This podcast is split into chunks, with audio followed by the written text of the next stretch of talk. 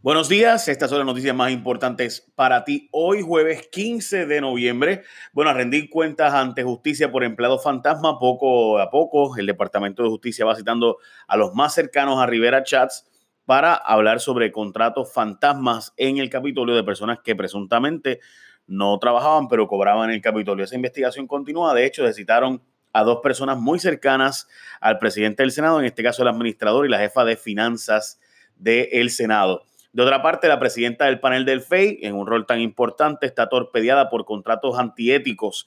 Y es que desde el 2014 se anda investigando los papelones de Nida Coto Vives en cuanto a posibles conflictos éticos por pertenecer a una entidad que es la única que puede meter preso a alguien, pero a la vez preso a alguien del gobierno de alto nivel. O sea, la única entidad que puede erradicar acusaciones contra eh, un secretario de agencia, un alcalde, un juez, el gobernador, comisionado residente, a nivel de Puerto Rico, a nivel estatal, no los federales, a nivel estatal, es esa entidad, el panel del FEI. Y esa entidad a la misma vez permitió en el 2010 Rivera Chats que tuviera contratos con el gobierno.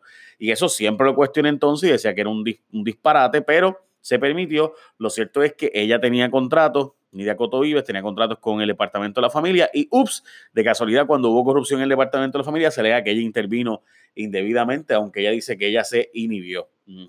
Y que todo eso está en unas querellas éticas, eh, todo, perdón, está en unas referidos al Departamento de Justicia del 2014 y a ética gubernamental, y ya ustedes saben. Bueno, pues la Secretaría de Justicia también está siendo investigada por el FEI por el caso de su hija. Hoy en la página 23 del periódico El Nuevo Día se resulta ser que la jefa de fiscales fue entrevistada otra vez eh, por el asunto de la intervención indebida de la Secretaría de Justicia, un caso que vincula a su hija y a su yerno, quienes fueron víctimas de un robo y se alega que ella empujó indebidamente para que metieran preso al chamaco y que robó allí y que le metieran, le botaran la llave. ella dice que no, que el muchacho de hecho salió bien porque le pueden echar hasta 30 años y le echaron 15 nada más porque era reincidente. Bueno, en cuanto a la encuesta del nuevo día, vamos ahora con eso en detalle, pero en síntesis, quien mejor sale en la encuesta es Tarán Tarán, Tomás Rivera Chats, así como usted lo oye, eh, porque pues así son las cosas, ¿no? Pero antes de eso, mira, vamos a hablar claro, ya va más de un año del huracán y tú todavía estás peleando con el seguro, en serio. Pues mira, tú no tienes que aceptar esa vaina, tú puedes resolverte ese problema en ese tostón.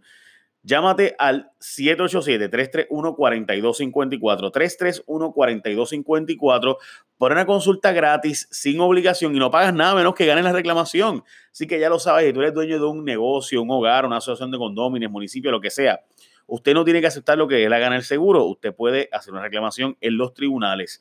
787-331-4254, 787-331-4254 con Disaster Compensation Attorneys porque van a pelear por tus derechos. 787-331-4254, repito, 331-4254 o Disaster Compensation Attorneys.com bueno, ni Jennifer González se salva de la mala percepción. Sus números de aprobación bajaron de 47% hace un año a 30%, una caída de 17% en par de meses y un año.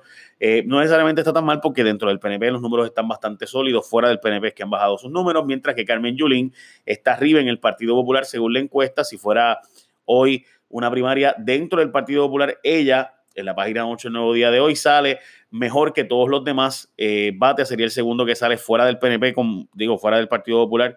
Eh, entonces, eh, ahí es problema, porque entonces Roberto Prats salía el día primero, Julín segunda. Pero eso, ¿verdad? Y Bate un tercero distante. Pero en síntesis, eso fuera del Partido Popular, dentro del partido en una primaria, que es lo primero que tendrían que pasar. Julín es la mejor que sale con 30%, mientras que sale con 26 Eduardo Batia. Eh, dentro del Partido Popular, pues ya eh, esos, son los números. Fuera del Partido Popular, pues entonces ahí Prats tendría un 13%, Julín 12% y Batia un 6%. Rivera Chats mejoran sus números en encuesta, eh, lo único que la pelea del PNP lo viene afectando y es que dentro del PNP sus números en popularidad bajaron en 10%, pero fuera los números están relativamente estables, o bien bajó sus notas de A, pero aumentó las B o sea que la gente que tenía una percepción súper positiva de él bajó, pero por otra parte los negativos bajaron también. eso es positivo sin duda para Tomás Rivera Chats, que su problema realmente siempre ha sido los negativos. O sea, la gente que no lo quiere y punto, esos números bajaron. O sea que se ha visto suavizándose la figura de Tomás Rivera Chats. Johnny Méndez es un gran desconocido. En la encuesta realmente los números son ni fu ni fa, así que no, no pienso discutirlo mucho. Los alcaldes se pintan de pelado, pero sí tienen chavos para el bono, y es que durante los años. Los alcaldes han cantado que están pelados y demás, particularmente después de Huracán María y que FEMA no les acaba de pagar y demás, pero escúchense esto, está repartiendo bonos de, hasta, de 300 hasta 1000 dólares los alcaldes, la nota está ahí eh, y en general obviamente hay alcaldes que ya los pagaron como Carmen Yulín y otros pues que están pagándolos ya. El papelón policíaco, gente, otra vez, esta vez se roban un carro y lo explotan. Escuchen esto, la policía encontró un carro que había sido reportado robado, ¿verdad? Lo llevaron para vehículos hurtados y se lo robaron del cuartel de la policía y se lo han llevado.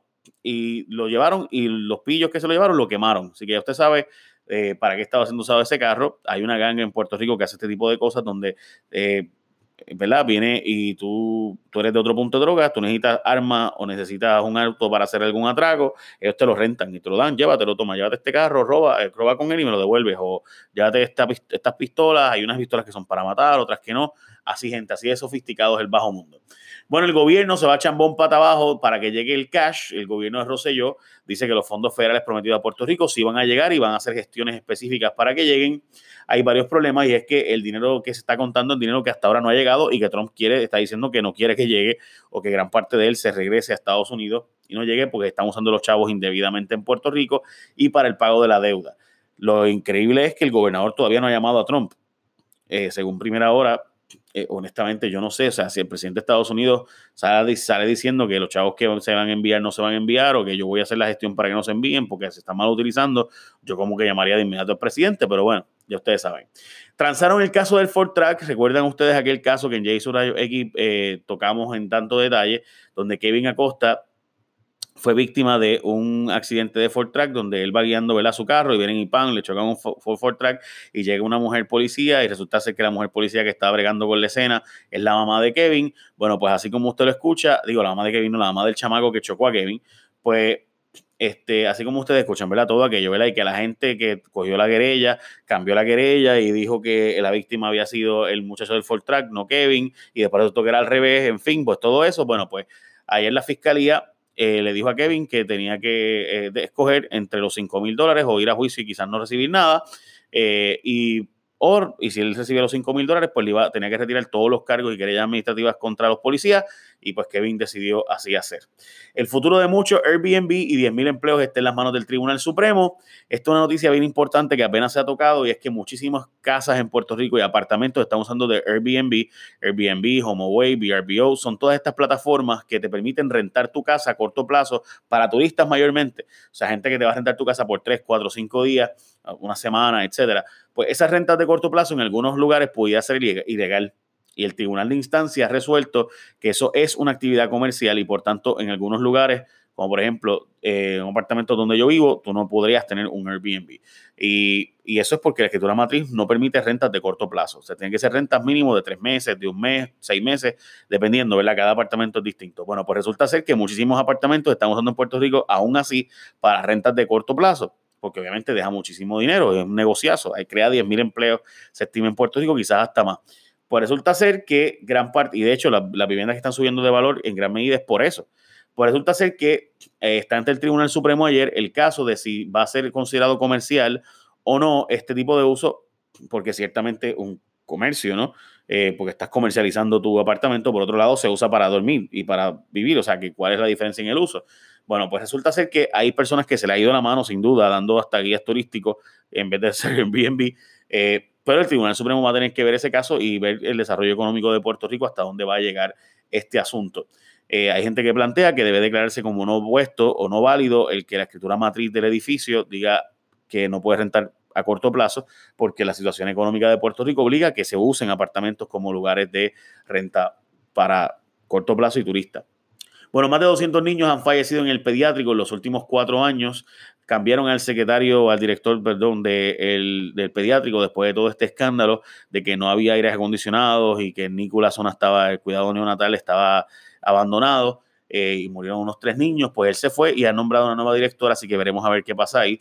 Por la libre, por otro lado, la Autoridad de Energía Eléctrica está planificándose APPs para convertir plantas a gas, para privatizar partes del sistema y regalando activos a los municipios, pero la ley que crea el plan estratégico para el futuro de la autoridad, que establece los parámetros para hacer todos estos cambios, aún no ha sido aprobada. O sea, estamos aprobando leyes, pero no han aprobado la ley y están aprobando la privatización sin aprobar cómo debe ser esa privatización, lo cual evidentemente es poner la carreta delante de los bueyes.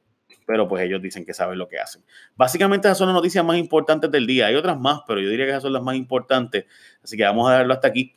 Eh, ya van 10 minutos. Así que échame la bendición y recuerda que puedes llamar a la gente de Disaster Compensation Attorneys porque tú no tienes que aceptar lo que le dé la gana al seguro. Tú puedes hacer una reclamación en los tribunales y para eso pudieras necesitar un abogado. Así que llámate al 787 331 4254, perdón, 787-331-4254. 787-331-4254. Échame la bendición. Buen día. The podcast you just heard was made using Anchor. Ever thought about making your own podcast? Anchor makes it really easy for anyone to get started.